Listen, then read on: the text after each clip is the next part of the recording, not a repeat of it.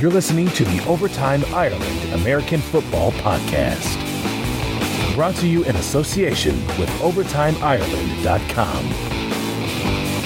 Now, here's the OTI guys. Hi guys, you're very welcome along to the Week 7 recap show. Colin, a week that records were broken. The Jaguars finally got a win on the board.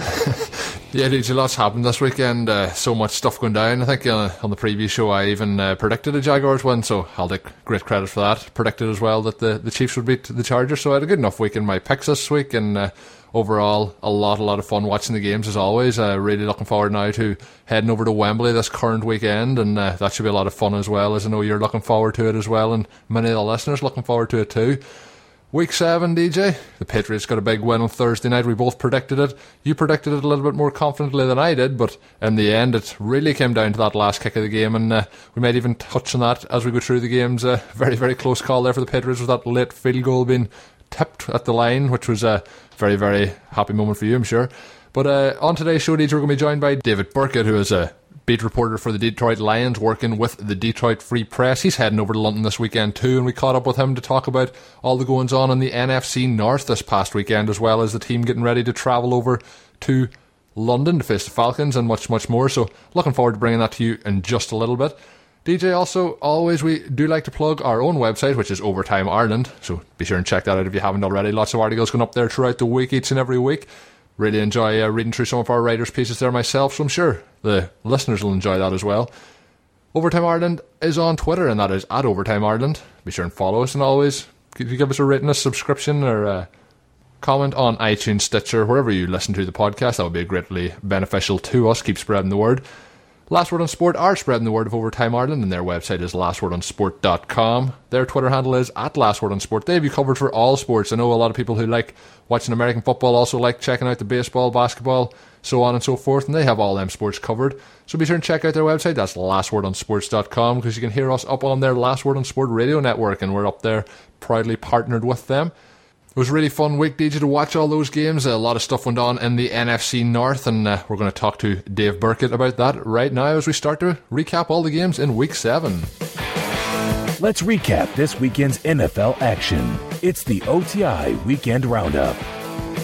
Joining me in the podcast now is Dave Birkett, beat writer for the Detroit Lions for the Detroit Free Press, and he's also a voter on the Pro Football Hall of Fame ballot. So great to, great to have Dave on, and of course the Lions are coming over to face the Falcons in Wembley this week, and they had a big win this past weekend against the Saints. So we're going to cover all those topics. So thanks for joining us, Dave. Yeah, no problem. Glad to do it. Obviously, I mentioned there the Lions' big win this week, 24 23 against the Saints, and it came in dramatic fashion right at the end of that game. Uh, what, did, what were your key takeaways from that game? Was it you know the defense didn't really put up as much of a fight as it has over the last couple of games. They've been touted as the best defense in the league, and then in that fourth quarter, they really did shut Drew Brees down. He was zero for ten at one stage in that fourth quarter with that interception, so really stepped up big in the fourth quarter. But uh, what were your main takeaways from the game as a whole? No, I think you're right. Look, this was the best offensive team the Lions have faced all year, uh, and you know they, they the Saints gained the most yards the Lions have given up all year, so it wasn't the best performance, obviously. But when they needed that defense to to come through at the end, they did. They got the big turnover. Uh, they held Drew Brees. You mentioned it to two of ten passing the final two drives, shut him down, shut that Saints offense down when they had uh, you know almost two minutes to go down the field and score. Um, I think it was a positive performance overall. The Lions still have some problems offensively. They still have to get some some things sorted out with Matthew Stafford. Uh, but overall, it was a good win to get to five and two heading into London this week. Yeah, now they're five and two, tied at the top of the division with the Packers. Obviously, they have that tiebreaker over the Packers, beating them in that home game early in the season. Overall, though, Golden Tate, you know, he's not been talked about. You obviously have Calvin Johnson missing the last two games, but they've won those two games, and then they have Golden Tate, who's really stepped up, particularly in this game with a long touchdown. And you know, kind of he's been going under the radar, maybe in some parts of the league, but uh, I have to say, I've been impressed with him what he's done, especially in the absence of uh, Calvin Johnson. Uh, you and, and the Lions both. I mean, look, the Lions, they've had a big hole at the, you know, their number two receiver spot for a bunch of years now. Nate Burleson had a good 2011, but you know, really when Calvin was hobbled or out the last couple of years, they had nowhere else to turn to on offense, and and that's kind of why they spent big to get Golden this off season, and you know, it's paying off. I mean, Golden Tate is he's one of the leading receivers in the NFL right now. Uh, he's really good yards after catch and, and with his hands, and, and those are some of the things that the Lions you know have lacked in the past. Um, you know, he's a perfect complement to Calvin Johnson, and when Calvin's been out, he's been able to shoulder the load a little bit. So the Lions are really fortunate to have him. Yeah, I was looking as well at your Twitter feed just before we started recording, and you were asking the question: Does Joique Bell deserve a bigger role with uh, Reggie, bigger role than Reggie Bush? What's your opinion on the backfield situation there? Obviously, they have a few talented younger players as well, but Reggie didn't have uh, as big a game as he would have liked against his former team. Right, Reggie's the biggest name back there, yeah. but you know the most effective back so far this year has, has been Joique Bell. Um, you know, Reggie's a little bit you know dinged up. I don't know that uh, you know, it's it's completely his fault. What's been going on? You know, he, he's got an ankle injury that kept him out of last week's game against the Vikings. Um, you know, he was hobbled a little bit uh, this past Sunday. Um, you know, against the Saints. Um, look, he still has. There's still an explosive element to him, but Theo Riddick, uh, who also missed the, the Saints game, you know, he's a guy that can can replicate that a little bit. Joique Bell, on the other hand, you know, he's a guy. He runs hard. He breaks tackles. He gets yards after contact. Um, and this offense has struggled to run the ball consistently. So uh, if I was the Lions, I, I would give Joique Bell a little bit of a bigger role going forward. And this is the type of game, you know, in the past, I think uh, that they would uh, probably wouldn't have won the game. They probably would have, you know, lost this game in the end up. But over the, the start of the season, they've had a lot more fighting spirit, a lot like more physical team, and uh, you have to be impressed as a you know reporting on the Lions. I'm sure the Lions fans are delighted for that being a Packers fan, uh, not so delighted about it. But uh, I have to say, I've been impressed with them uh, both defensively and just physically. They're you know grinding their way through games. They mightn't be playing brilliantly on offense, but when you're missing pro- arguably the best wide receiver in the league and still getting wins, you know they're not going to worry too much about how the how the overall game's looking. Well, that's what uh, you know. Dominic Raiola, the, the Lions center, said. You know, after the Saints game, he said, "You know, we're we're two and zero oh without Calvin, and look, we can only get better when Calvin comes back." You know, I, I think that's kind of the the general sense there that um, really the defense has carried the, the team through the first seven games this year, and the offense has struggled some, and you know hasn't really found a rhythm, and not having you know Calvin or having Reggie Bush, Joique Bell, those guys all miss time. I think that's that's definitely hurt things. But um, you know when when Calvin comes back, theoretically this team should be able to find its uh, its groove a little bit more, and you know I do think at some point uh, you know this offense will start clicking a little bit better. Yeah, we'll talk more about the the Lions, of course, coming over to London and Calvin Johnson in particular towards the end of uh, our talk, but. We're just going to move on now to some other teams in the NFC North. I mentioned I'm a Packers fan, and they're up to five and two, tied top of the division. Obviously, the tiebreaker with the Lions. Uh, the Lions are ahead on on that point. But uh, I have to say, over the last few weeks, particularly since that Lions game, that they've really started to step up. Have you been impressed with the Packers over the last few weeks? A big win over the Panthers this week. Oh, no doubt. I mean, to me, you know, they're still the team to beat in the NFC North because they have the best quarterback, you know, in Aaron Rodgers. I think, um, you know, I like what the Lions have done defensively the Bears, uh, even though they've been really you know hit or miss this year, they uh, you know they still have a good offense. They're, they're still potent on that side of the ball. Uh, the Packers, look, as long as you have Aaron Rodgers, you know you, you can score on anybody, you can beat anybody. You know I think that's the team to beat in the NFC North. And really, since they played the Lions, they've really straightened things out a little bit because. Uh, they did not look good that game. That offense did not look good that game. That game turned into a defensive shootout that I don't think, or a defensive, you know, battle that I don't think anybody expected. But um, watching them uh, a little bit these last couple of weeks, uh, they look like they're clicking on all cylinders right now. Yeah, the two games they struggled were, of course, against the Seahawks and the Lions, and both them. Well, the Seahawks since haven't been as good on defense, but you know they're they're more formidable defenses in the NFL. And uh, I have to say, I've been impressed with him as well. Aaron Rodgers looking great, and uh, another good game from him yesterday. And uh, some fantasy fans aren't too happy he's been rested in the fourth quarter of a couple of games this season. But you know, the, the defense is starting to look a little bit better too. They were hoping for this kind of to come along, and Clinton Dix had his best game of the season this week. So good signs there. The two of them top of that division, and they seem to be nearly pulling away. The Bears again, you mentioned there, they haven't been going too good so far this season, hit or miss. But Jay Cutler again turning over the ball at critical points, and that there's the the key difference I think between the likes of Stafford, Cutler, and then of course Rodgers. Rodgers one interception this season. The other guys, you know, it's nearly uh, a surprise if there's none in a game. And over over the whole game, uh, or over the whole season so far, zero and three at Soldier Field, which is a terrible record. Obviously, at home, you don't want to be losing every game, and you really need to be winning your home games in this division. So, what have you thought of the, the key struggles uh, for the Bears this season? Well, that offense, I mean, some of those receivers were a little bit banged up early on. You know, Calvin Johnson, Alshon Jeffery, both of them. Um, you know, when they're playing at a high level, uh, you know, I think the Bears offense can score on anyone. It's just a matter of, you know, how that defense does. And they spent a lot of money retooling it this offseason, uh, a lot of resources, you know, first round pick on, on Kyle Fuller and um, obviously the all the defensive line additions, including Willie Young, a former you know Lions uh, defensive end, and Willie's been a, a surprise, but they haven't got a whole lot out of out of some of those other guys. And um, as good as that offense is, it's not going to be able to, to carry this team in this division. So they really need to get that defense figured out and figured out soon. Yeah, they need to get the obviously the home problem sorted out very quickly, and of course they have a, a, tough schedule coming up. I think they have the Patriots next, and then they have uh, the the Packers coming up after that. So two big games, and you know if they lose both of them, they're really in a, a big big bit of trouble here. The Dolphins in this game really impressed me. I have to say over the last uh, I watched the game, the whole game last week against the Packers. Thought the second half in particular, Ryan Tannehill was very good in that. He was very good in this game again, and I thought overall they done a, enough to win the game, but. Uh, the key area again for the for the Bears obviously is the, the turnovers in Jay Cutler, and it seemed to be a, a bit of a heated argument uh, with between him and Brandon Marshall in the in the changing room after the game. So that uh, I'm sure that happens after many many games in the NFL, but it doesn't usually leak out as quickly as this into the media. But uh, I have to say, um, the Bears fans, there's probably some things to, to worry a little bit about there.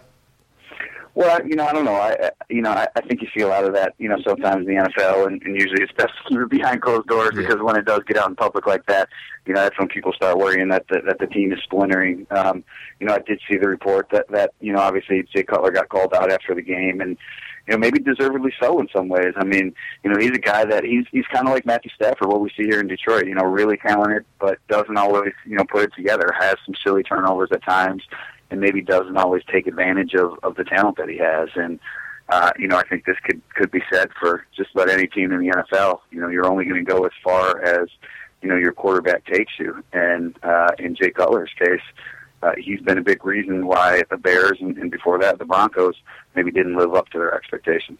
Yeah, next game up is uh, the Minnesota Vikings. Obviously, a very late loss here to the Bills. A bit walk off touchdown from Sammy Watkins to, to win the game for the Buffalo Bills have to say, bits uh, the first game obviously that he played against the Atlanta Falcons, he looked great, Teddy Bridgewater, but had a number of turnovers as well. It seems to be in this division, every quarterback loves to turn the ball over except for Rodgers, but he had a few turnovers in this one as well, and a, a very, very tough one to, for them to take. You know, they were up late in this game, as I mentioned, last uh, second touchdown against them, and you know, this is definitely, I think, the final nail in their coffin for this season. But what have you made for uh, Teddy Bridgewater so far for the Minnesota Vikings? Yeah, we saw him up close, you know, last week when when the Lions yeah. played the Vikings. You just and, mauled them. um, yeah, exactly. You know, he, he look, he's a rookie. I think you expect some of those growing pains, and maybe people got a little too high on him after the the performance he had earlier this year, both coming in in, in reserve and then leading that first victory when he started. But um, you know, he looked he looked really rookie to me uh, last week, and it doesn't help that you know he just doesn't have a whole lot of weapons offensively. I mean, Cordarrelle Patterson obviously can can get things done, but beyond that, you know, one of their best offensive linemen is out. Um, Adrian Peterson obviously not playing right now. I think when you lose, you know, players like that, you know, that surround you, uh, Kyle Rudolph, uh, you know, he's been banged up. When you lose some of your best weapons like that, um, it's just it's tough to overcome for anybody, let alone a rookie. So, uh, you know, the Vikings, what they need to do though is they need to figure out what they have in Teddy. You know, they're going to have a high pick in the draft next year. It's a pretty good uh, quarterback draft coming up. Um, yeah, I wouldn't imagine they'd want to go that route after spending the first round pick on Teddy Bridgewater, but this is going to be a big, you know, final, uh, you know, nine games for him to, to kind of prove what he can do. Yeah, major issues on their offensive line, but we'll we'll see what happens going forward for them. Back now to the Lions, obviously, and uh, they're coming to London this week. You're getting ready to travel over yourself as well. The, uh, the the team has to be on a real high, of course, after that that late win against the Saints.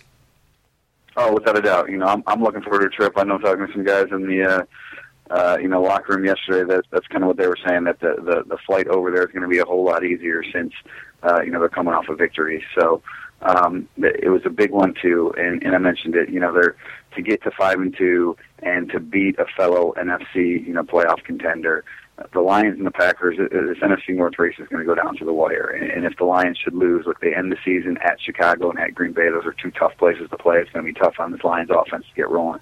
If they were to lose those games, if they were to lose the division, they need to have some some tiebreakers in their back pocket. And to beat a team like the Saints, uh, you know, that might be one of them. Uh, you know, they, they get the Atlanta Falcons this week at Wembley, and, and that's another one. I, I know that NFC South has looked pretty bad right now, but you never know how that second half of the season is going to go, and that's another NFC team that, that factors in the tiebreaker race. So this is a huge game for the Lions upcoming. Yeah, and of course the the Falcons coming off another loss, two losses in a row, and we talked about the Bears' problems. They lost at home to the Bears two weeks ago, lost this week to the Baltimore Ravens. So they're coming on on a really low, the kind of opposite of the momentum that uh, the the Lions are taking over to London. So it's going to be a tough trip for them. There's going to be a lot of reflection on it, but it's also a game that you know it's almost now into must-win territory for the Atlanta Falcons. Oh, I, I think so. I mean, you know, I, they're a tough team to figure out right now at two and five, and you know that NFC South is, is so muddled and, and not looking really good right now. No teams over 500, but but the Falcons, uh, a team that's been so good at, at some points here in the last couple of years, and, and so bad at others, and they've lost four straight. They have some issues on defense and, and uh, protection up front, but they still have Matt Ryan. They still have Julio Jones. They can still score some points, and as we saw last week, you know, with the Lions, uh, that's something that you know I think could be a good matchup for the Falcons. Um, the Lions, they don't score a whole lot of points right now. They're relying on, on their defense. So if the Falcons can put up a couple touchdowns, that's the way they can win this ball game. Of course, as well, Calvin Johnson. Um, he's travelling over to London, but uh, do you think he's going to suit up and uh, play in Wembley, or do you think he's going to be an inactive again and hold him out after the bye week? Yeah, you know, I think that's something that uh, there really is no uh, sense one way or another right now. I think we're going to have to wait to see till later in the week. He did say after the game uh, yesterday that he wasn't particularly close to playing, so that would lend me to believe that maybe they give him another week off with a bye week after that. You know, he comes back fully healthy for the second half of the season, but um, I wouldn't rule Calvin out either yet. You know, he's a guy that you know he's played through injuries before. Um, you know, the Lions aren't going to be in any rush to get him back on the field, especially since they, they've won two straight without yeah. him. But it's a different offense when he's out there, and if he can play, if he's if he's good to go, uh, you know, in something more than than just a decoy basis, I think you do see him out on the field. I just I don't know if he can get there in the next six days. And uh, just been around the team, uh, final question on travelling over. Do you think that travelling over to London has been a, a major you know, inconvenience for the team? Or obviously they would have been travelling to Atlanta. It's an Atlanta home game this week. And uh, how do you think it has varied for the team? Are they excited about coming over? Yeah, yeah. No, I, look, I, I talked to a bunch of guys about this this last week because I was kind of getting some some material ready to to write for this week, and um, you know, I, I think there's look, there's no doubt guys would rather be sleeping in their own beds yeah. and, playing at home if they could. But I think people are looking at it too, like you know, this is a pretty unique experience. It's a neat trip. Uh, they're going over for the entire week. They're flying out Monday night, um, so you know they're going to get in town early Tuesday, uh, take part in a, a Play 60 event, practice out there all week. So um, they're going to make the most of it. They're not just flying in and, and treating it like a long, you know, west West Coast swing. They're going to get out there. I don't know how much time they're going to have to, to see the site since they're going to be out in the countryside a little bit, but um, the sense I get is that guys are looking forward to it um, and especially since they're they're coming off a win and, and there's a little bit of a high right now. Um, you know, they think that this can be a good thing and, and, can maybe help them gel and bond a little bit more. Yeah, it could be a good bonding experience for them. And it's strange as well that they're travelling over so early in the week. We've seen that most of the, the road teams in this situation stay until later in the week, and that's what the Dolphins done the last time, and it worked quite well for them against the Raiders. But both teams travelling over early this, so should both teams be at a they should be at an equal kind of standing as to time to acclimatise, and that's what'll be an interesting game to see. Travelling over to the game myself, so really really looking forward to it, and uh, hope you enjoy your time when you travel over to the UK and uh, have a good trip over. Thanks for coming on to talk. Yeah, appreciate it. Yeah, never been over there, but I, I look forward to meeting you uh, this weekend at the game. Hi, this is Harry Carson, former New York Giant and Pro Football Hall of Famer. You're listening to Overtime Ireland so, Deej, that was Dave Birkett. You can follow him on Twitter. It's at Dave Birkett, and that is B I R K E T T. Follow him. Uh, lots of great stuff coming up, especially if you're a Detroit Lions fan. Do follow him. He, you know, he's at all the press conferences. You'll find out everything going on about your team even if you're not, he's involved with the Pro Football Hall of Fame. He votes for them. So there's lots of stuff that he, he has going on. And he, he has great information about the NFC North and everything going on in the NFL in particular. So very, very uh, enjoyable talking to him, getting a lot of his opinions on coming over. And it was interesting that, you know, that he was talking about Calvin Johnson. He's obviously travelling over to the game, but, you know, it's kind of up in the air whether he plays or not. And he didn't sound too confident he'll be playing in London, but be interesting, DJ, come the weekend if we do see him suiting up in Wembley Stadium against the Falcons just want to touch DJ. Obviously, we talked about the Packers game, and uh, I was very impressed with them in particular. Obviously, being a Packers fan, really, really enjoying what they're doing over the last few weeks, putting up a lot of points, getting into good early leads. Although last week they had to come then back from behind to score that last minute touchdown. But this week, this game, DJ, was never in doubt. Up very, very high at halftime, over 30 point lead at halftime. Held the Panthers to a field goal in that first half, and uh, was really impressed with how the defense done, especially with a few of the cornerbacks out this week. So hoping to get them back soon and you know, we're moving forward in a strong, strong situation facing the Saints next week, which will be tough. Obviously, the Saints at home and their backs are really against the wall. They need to win after losing that game to Detroit. Drew Brees throwing that late interception that we talked about as well with Dave. So, DJ, uh, the Packers going strong, and uh, I'm sure you want to touch a little bit about that Thursday night football game last week with the New England Patriots getting that last minute, well, not last minute win, but they they sealed the game in the last seconds as uh, they blocked that, that field goal. How did you feel uh, about the game overall? Were you uh, happy with the result? I'm sure you were, but were you happy with the performance and how it came uh, down to the very, very, very end?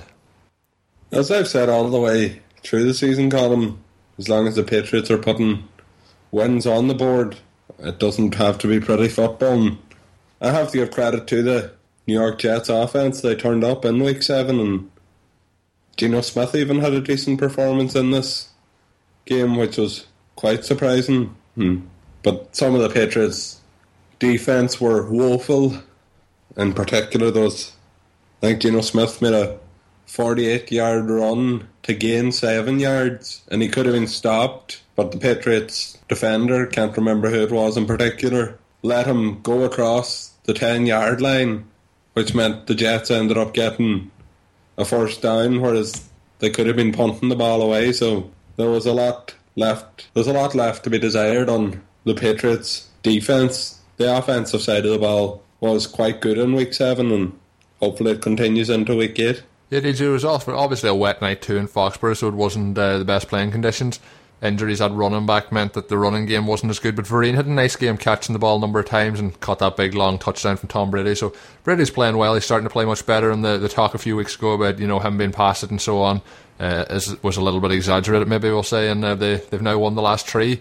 Bad story for the New York Jets and their fans. That was the sixth loss in a row. So very very tough season for them, DJ. And it's going to be a long one, but picked up Percy Harvin in the trade from the Seattle Seahawks during the during the weekend there, which uh, caught everyone off guard. I'm sure uh, caught yourself off guard. Certainly caught me off guard. But do you think uh, it's just kind of a situation of seeing how he goes for the rest of the year, and then whether they take uh, take him? Obviously, I think they'll keep him next year, but after that, then the guaranteed money and that uh, drops down. So maybe maybe it's kind of a, a test uh, trial period for him. Seems to be a lot of talk coming out that those situations in the locker room in particular before the Super Bowl getting into a fight with Golden Tate and a couple other incidents, as well as pulling himself out of the game against the Dallas Cowboys last Sunday, which they lost. So you know, there's situations like that you don't want your your team, and he's going into that big New York media spotlight, and we'll see what happens there. But a big big call for the Jets going and uh, taking Percy Harvin and Eric Deckers looked really good. I have to say, you know everyone talked about whether he would be the same without Peyton Manning. Well, obviously it would be better if he was in the offense with Peyton Manning, a quarterback, but when you have Geno Smith playing, uh, they, are linking up quite well, and it was one of Geno Smith's better games. He had been very poor over the last few weeks, and he, he played a little bit better in this one. But in the end, each of the Patriots uh, will be delighted with the win here after blocking that late field goal, and it uh, it could have been a different story if that hadn't been blocked. So, big big win for the Patriots, and you'll take anything in a divisional game like this. But uh, we'll move on now to the other games. Yeah, some consolation for the New York Jets is that they're currently not the worst team in the NFL. That honour goes to the Oakland Raiders with yet another loss. Yeah, DJ, I'm sure you're uh, really consoling the Jets fans there with that piece of information. but uh, the the one thing here I'll say about the Oakland Raiders is Derek Carr uh, looks to be a quarterback they can build this uh, franchise around. Very impressive against the, the Chargers two weeks ago, although he did throw that late interception. He had a fantastic game with four touchdowns in that. He has looked impressive. He's getting a lot of good protection up front there. The offensive line's playing quite well for them, so he's not getting sacked too much. He did get a little bit more pressure on him against the Cardinals this past weekend, but I have to say I've been very impressed with him. Bought himself some nice time off a play action on one of the touch, or it wasn't actually a touchdown, sorry, it was just a long gain. I think Darren McFadden went in then for the touchdown after it, but uh, some some nice throws uh, deep down the field, and he, he's looking like he's you know settling in. And as a rookie, that's all you can ask for. Outside of outside of him, like you know, he's arguably the best rookie quarterback so far in the league this season. So I have to say, very impressed with Derek Carr.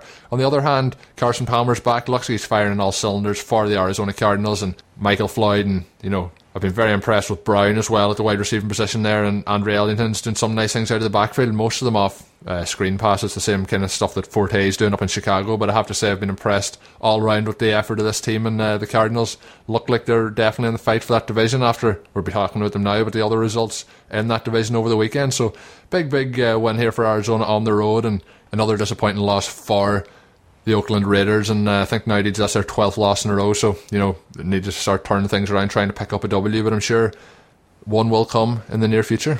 The touchdown record was finally broken by Peyton Manning. I, predict, I predicted it would come against the Jets in week six, but it wait till week seven against the 49ers and had broken the record before halftime. Another four throwing touchdowns in this game 318 yards and 22 of 26 passes. Yeah, did you have to say, you know, what more can you say about Peyton Manning? you know, he's every record nearly going. He's going to pick up the rest of them along the way. I would say it's another maybe two years to play, and he's uh, going to continue to get more and more touchdowns, get more and more yards, and more and more wins. So, you know, has to be really, really in the argument for the best of all time. And I think a lot of the time now with the media, the way things are, we want to pick out the flaws and everybody. But when you look at Manning's game and look at the stats, look what he does week in, week out, you know, I it's hard to it's really hard to describe what he does and uh, at the minute I know I, am a Packers fan so I'm going to pick Aaron Rodgers as the best quarterback in the league but at the minute what Manning is doing is something truly remarkable. Some people thought he would never play again after uh,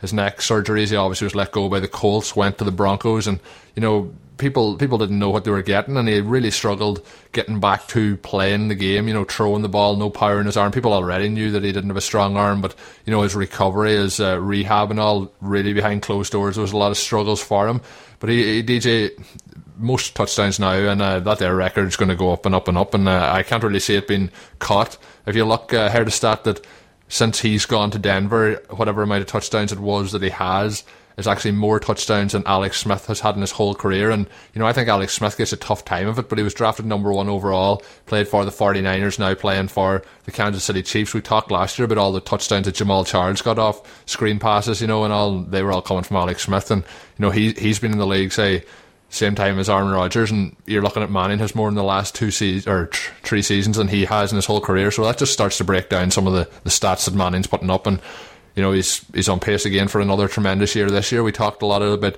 Philip Rivers possibly MVP of the year, but you know, Manning now will be facing up against Philip Rivers this Thursday night on Thursday night football. You know, he wins that and he has another great game. We're going to have to start looking about giving Manning the credit again that he, he got last year and won the MVP last year. But truly terrific uh, game here again by him.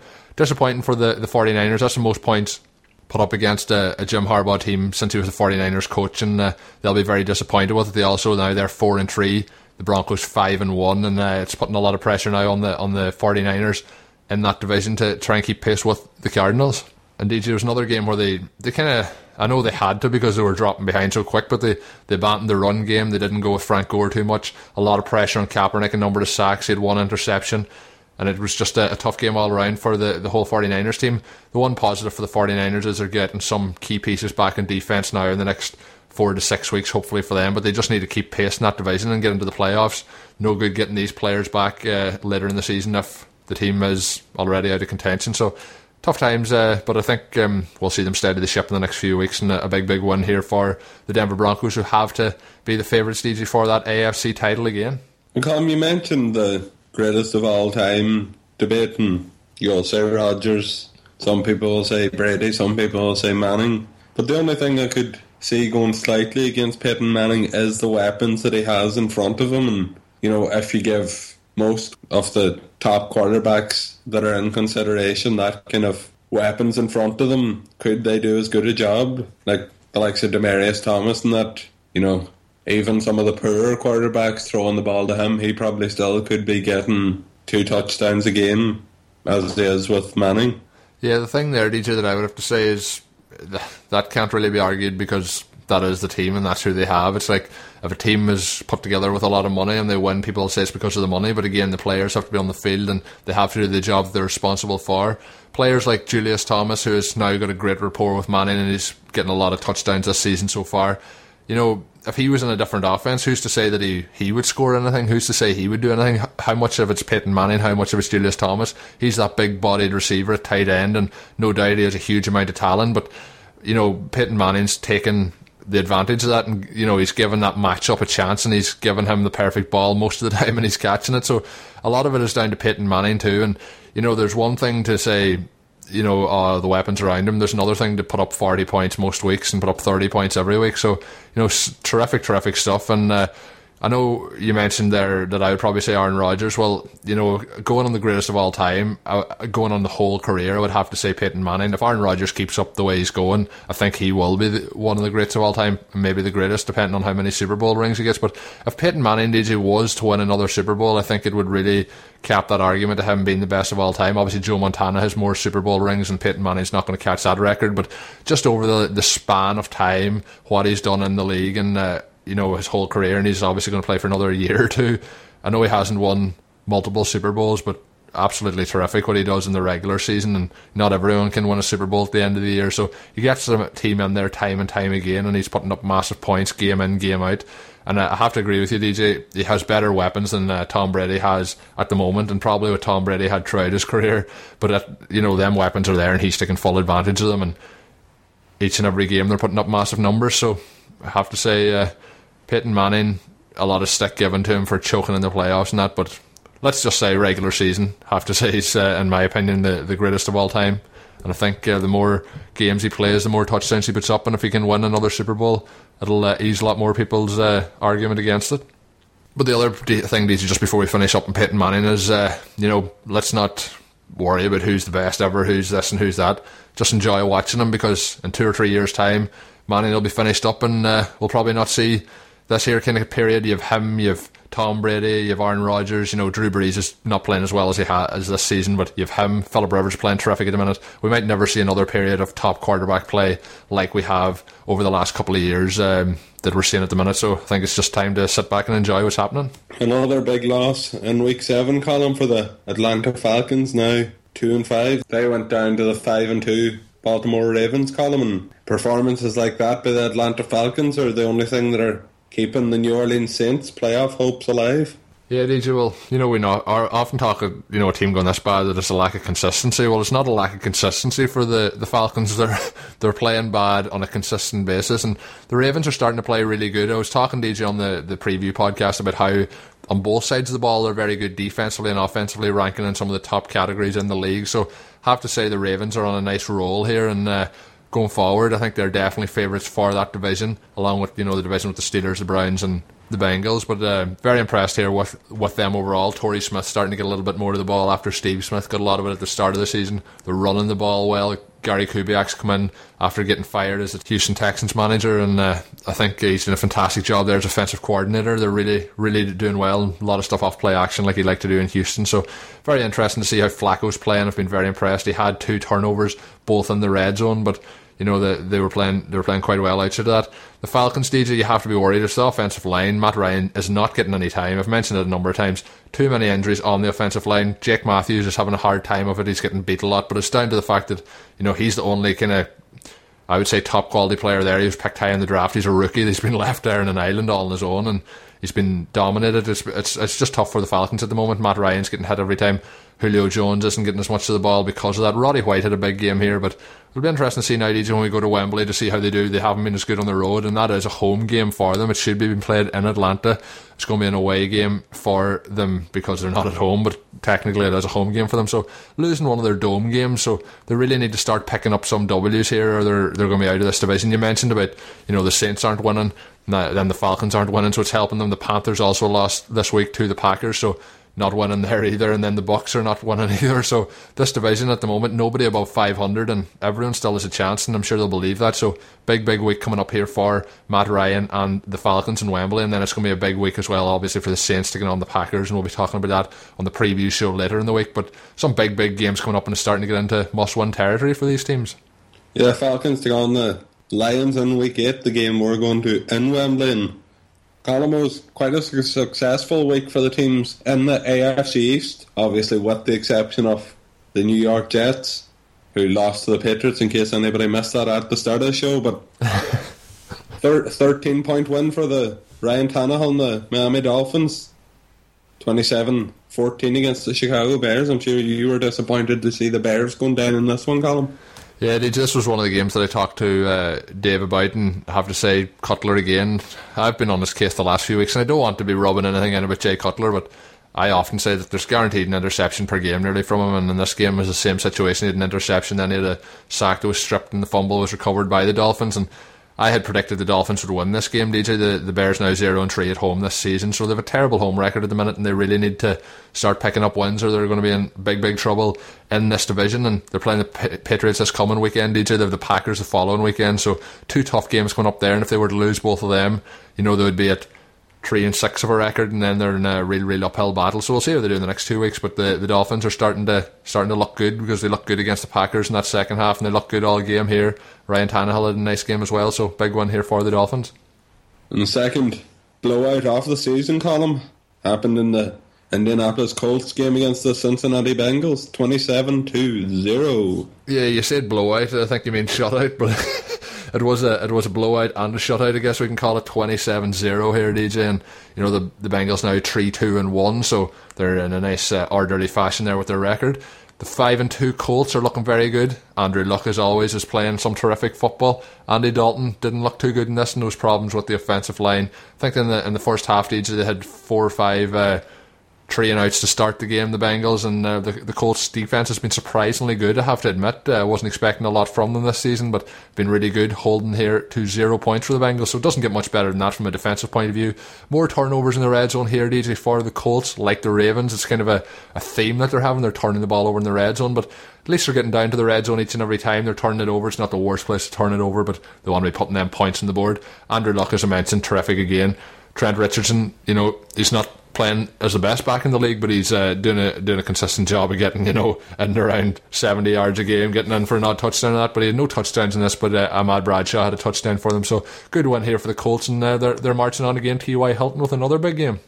And Colin, just some absolutely shocking statistics for the Bengals in this game. They didn't cross midfield until 11 minutes and 14 seconds of the fourth quarter. Yes, the fourth yeah, quarter. That is pretty, pretty terrible. I could tell by the excitement in your voice while you were reading through that that uh, it was going to be a stat that was going to really thrill all the Bengals fans out there to, to listen to. I'm sure the Colts, it's good listening for them as uh, they really dominated on the defensive side of the ball, but yeah, that's not something, DJ, that you, you want to hear, and then to have no points on the board is uh, another thing you don't really want to hear.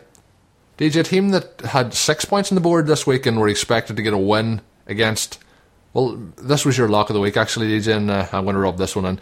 The Cleveland Browns with six points against the Jacksonville Jaguars with 24. The one and six Jags. Let us hear it for the Jaguars. One win on the board. Zero and 16 won't be happening this year. And I have to say, uh, I'm happy for them. Uh, obviously, they have fantastic swimming facilities down there in their stadium, which I have to say still seems quite pointless to me. But the Jacksonville Jaguars picking up a win here. But the one thing, DJ, I want to talk about is I picked Billy Cundiff up this week in my money league. Thought he was good for a few scores against the Jacksonville Jaguars, and it turned out he was good for six points because they got six points in the whole game. But the big talking point, DJ, when they were 6 0 up in this game, Jacksonville going nowhere. They had a chance to go for a field goal from about 30 yards out, went for the fourth down conversion, didn't come off, got a sack turned the ball over in downs, and then didn't score after that. So they had a chance to go two scores up because they would have been 9 0 up. They would have had to get a touchdown to field goal to go behind. Went for the fourth down and turned out to be a terrible decision by them. Lost the game then in the end. Late touchdown, you know, stretched it out a bit more. Denard Robinson, former Overtime Ireland podcast guest. Yes, let's plug that. But he uh, he got a touchdown and over 100 yards in this game. So big, big game here from him. And uh, overall, Bortles had a few bad throws that he'll want back. He's showing all the signs of a rookie quarterback. Some poor throws that are being picked off very easily, and then some nice throws that are helping the team get into a winning position. But the team here got a win, and they were 24 6 victors. So win on the board for them. Very, very disappointing result for the Browns after what they'd done to the Steelers the week before. Everyone was expecting them to turn up and walk through the Jaguars, but that wasn't to be. Also, DJ, now the the talk was about the easy fixtures that they had coming up, but they lost this, so a bit of pressure on now, three and three, and uh, they need to they need to start getting wins if they're to, to stay above five hundred. Yeah, Colin, you decided to mention our money league there, and just when Colin's feeling sorry for Billy Cundiff only getting him six points, Frank Gore two points, Khiry Robinson 0.6 of a point, Julian Edelman one of the top scorers with seven point two points. Colin Alshon Jeffery one point nine. Jimmy Graham, zero points. Yes. Fantastic week out, DJ. Fantastic. Big big red zone threat. Ended up having two passes attempted thrown to him. Caught neither. I have to say, DJ, then uh, no manager of the week awards for you, and uh, no MVPs in that team unless somebody got about 10 points, which uh, isn't a good week in, uh, in fantasy football. But DJ, to make you feel better, I'm just back in from the gym myself. I meant to mention this at the start of the show. Doing some weights in the gym, and for some reason, I ended up hitting myself with one of the dumbbells in the chin and cut my chin. Now I have a, a, lump on my chin, which uh, I have to say is highly embarrassing, especially when you're walking around the gym holding your chin in quite considerable pain. So if anyone's going to the gym this week, my piece of advice is try not to hit yourself in the face with a dumbbell. Quite painful, so don't be doing that and uh, try not to set your line up in the same way as DJ did with uh, a couple of players there have been very, very big duds this week. I got my fantasy team wrong and I got some of my predictions wrong this week. I said the Seahawks would be slaughtering the Rams. Can't Why was I wrong? I was wrong. Can't 28, believe we've- 28 26 Colin. St. Louis Rams few trick plays in this game, and they really shocked the Seahawks. Yeah, DJ, this year game also the, the Seahawks now three and three, so disappointing for them. But uh, the Rams here with a massive, massive win, and I, I had written them off in this division. I had said that the, the season was kind of over for them and they weren't going anywhere. They're up to two and four now. I still think the division's out of shot, and I think the playoffs are out of shot. But I think they, you know, they had a, a great, great win here for the team and for team morale, and you know they had two great trick plays in this one a punt a punt uh, return, and it was a kind of trick play by Tavon Austin. He ran to the left hand side, uh, you know, from his perspective, ran to the left hand side. Everyone went to him as if he was going to catch it, try and return it. He falls over. Ball's actually caught on the right hand side of the pitch. He returns it for a touchdown. So very, very uh, impressive and uh, something I hadn't seen before. The Seahawks definitely were fooled by it. The cameraman was fooled by it, and it took a few replays for me to figure out what actually went on. So great, great play there by them in the first half. In the second half, then balls off steel. I put out a tweet and I had hashtag balls of steel on it.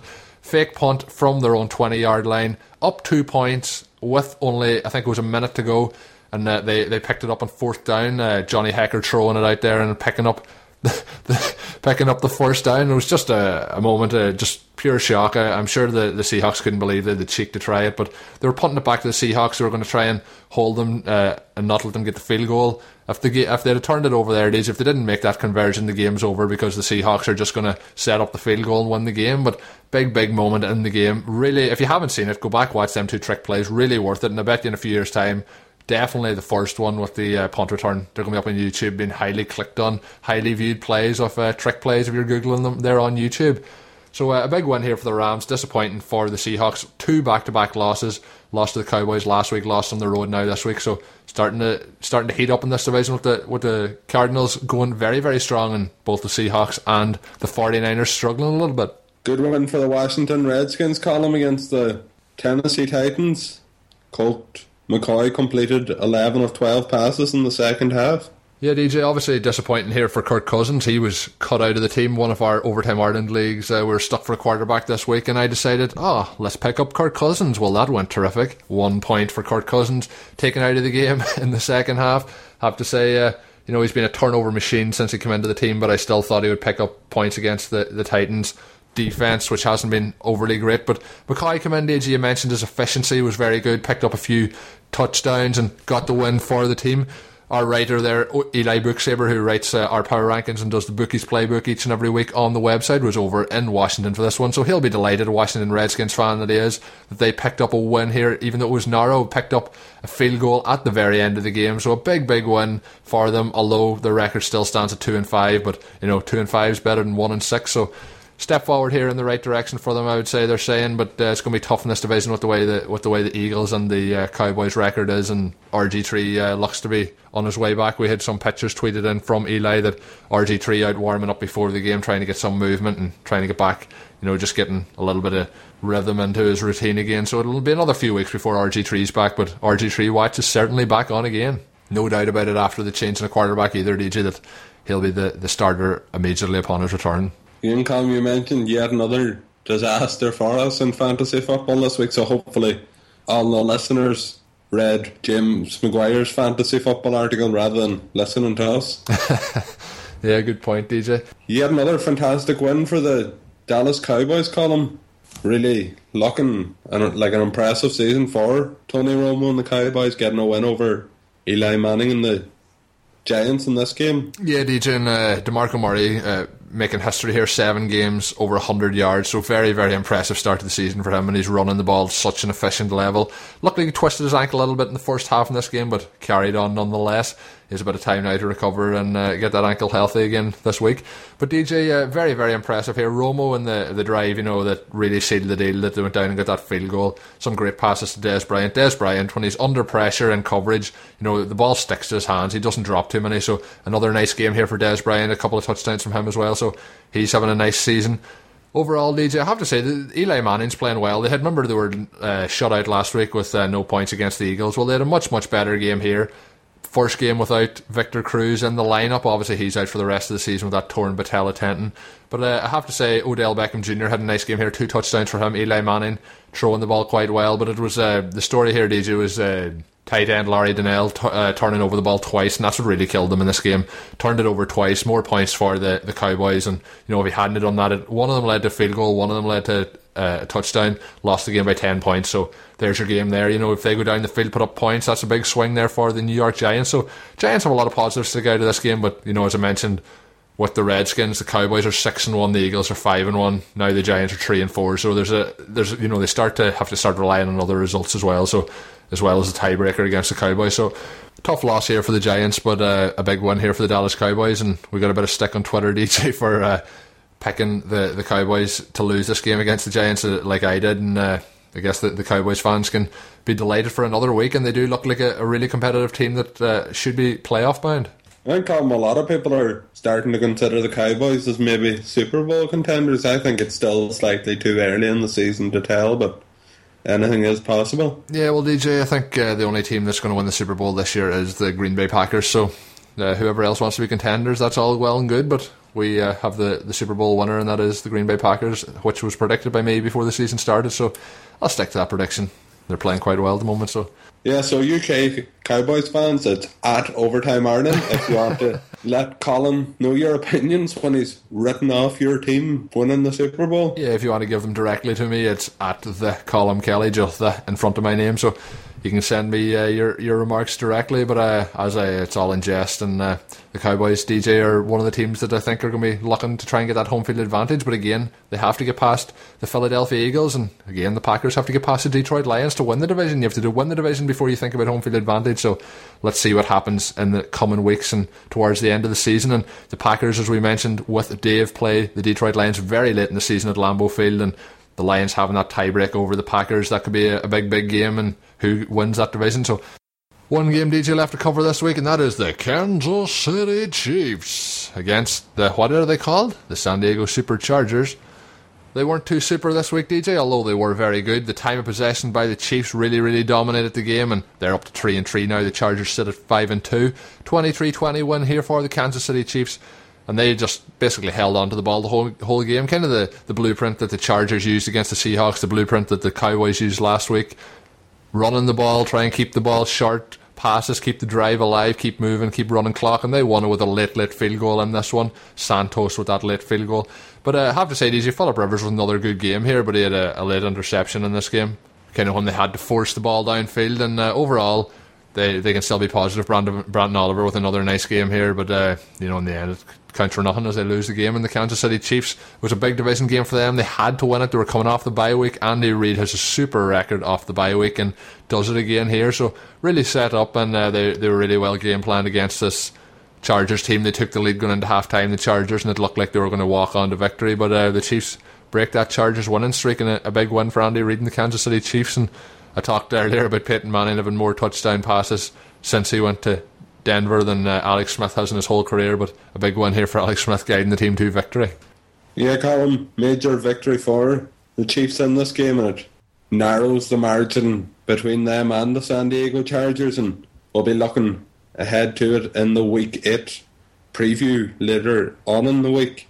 But a big game in this division as well. The Chargers taking on the Broncos on the Thursday night football. Yeah, DJ, obviously we'll do our prediction for that game on the preview show, but uh, I have to say, I think uh, we're looking here, DJ, if the if the Chargers were to lose to Denver, that uh, it really opens the door up again for for the Chiefs. So good, good win for them here, and we'll see this division. You know, they'll be hoping one of the second teams probably gets a wild card because at the moment it's kind of looking like Denver's going to win this division again. So one of the other teams are likely to be looking for a wild card. But remember last year we had three teams out of this division into the playoffs, so could see something similar again. Be interesting to see in that AFC race. Interesting stuff all to come and uh, starting to get really exciting now as teams start to look playoff bound. I'm sure some teams are very, fans are very disappointed that they look like season's all over already, but you know, that's the, the life of a fan in the NFL. So, DJ, with that bell that you have set off on your phone, which should be a, a fine for having your phone on during the show. But anyway, we'll pretend that bell was uh, for the soundtrack of That Is All the Games recap for this week's show. As always, thanks for joining us. Do keep spreading the word of Overtime Ireland. So until later in the week, late Thursday, early Friday, when we'll be back with another show. Keep spreading the word of Overtime Ireland, as I mentioned. Do give us a nice rating or a, a comment on Stitcher, iTunes, whatever you listen to us on. And do stay tuned to the At Overtime Ireland page. And until then, I'm Colin. And I'm DJ. Have a good one. Thank you for listening to the Overtime Ireland American Football Podcast. Please follow us on Twitter at Overtime Ireland. Check out OvertimeIreland.com and continue to spread the word. This has been an Overtime Ireland production.